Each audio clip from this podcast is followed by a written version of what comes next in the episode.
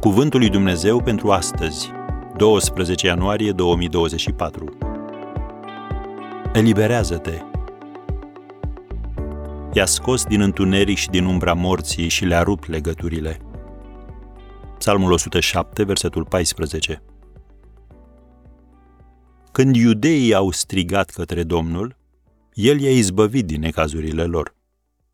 Citim în Psalmul 107, versetele 13 și 14, că i-a scos din întuneric și din umbra morții și le-a rupt legăturile. Am încheiat citatul. El te poate elibera și pe tine astăzi din orice lucru care te ține rob.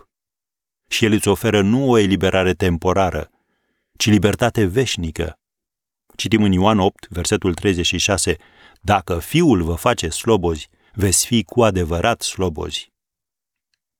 Iată doi pași pe care îi poți face spre libertate. 1. Strigă către Domnul. Dumnezeu a zis, mă veți căuta și mă veți găsi dacă mă veți căuta cu toată inima. Ieremia 29, versetul 13. Gata cu diplomația și politețurile. Situațiile disperate cer măsuri disperate. Nu mai încerca să te ocupi singur. Dacă te-ai putea mântui singur, nu ai mai avea nevoie de un mântuitor. Lasă totul în grija lui Dumnezeu și aruncă asupra Lui toate îngrijorările tale, căci El însuși îngrijește de tine. Vezi 1 Petru, capitolul 5, versetul 7. Un al doilea pas. Hrănește-ți sufletul din punct de vedere spiritual. Libertatea este un proces binar. Prima parte implică relația ta cu Hristos. Iudeii s-au hrănit cu mielul pascal ca pregătire pentru eliberarea din robie.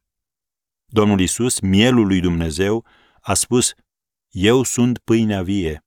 Dacă mănâncă cineva din pâinea aceasta, va trăi în veac. Scrie în Ioan 6, versetul 51.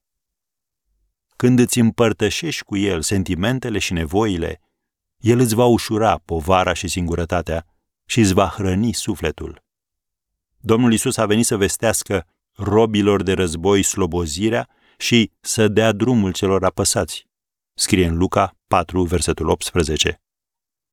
Și a doua parte a acestui proces, care este libertatea, implică meditarea la Sfânta Scriptură. Iudeii au devenit robi din cauza că au respins cuvântul lui Dumnezeu. Biblia ne spune că ei se răzvrătiseră împotriva cuvintelor lui Dumnezeu pentru că ne socotiseră sfatul celui preaînalt. El le-a smerit inima prin suferință. Au căzut și nimeni nu i-a ajutat. Am citat versetele 11 și 12 din Psalmul 107. Așadar, pentru a fi eliberat și a rămâne liber, hrănește-te zilnic cu cuvântul lui Dumnezeu cel dătător de viață, începând de acum.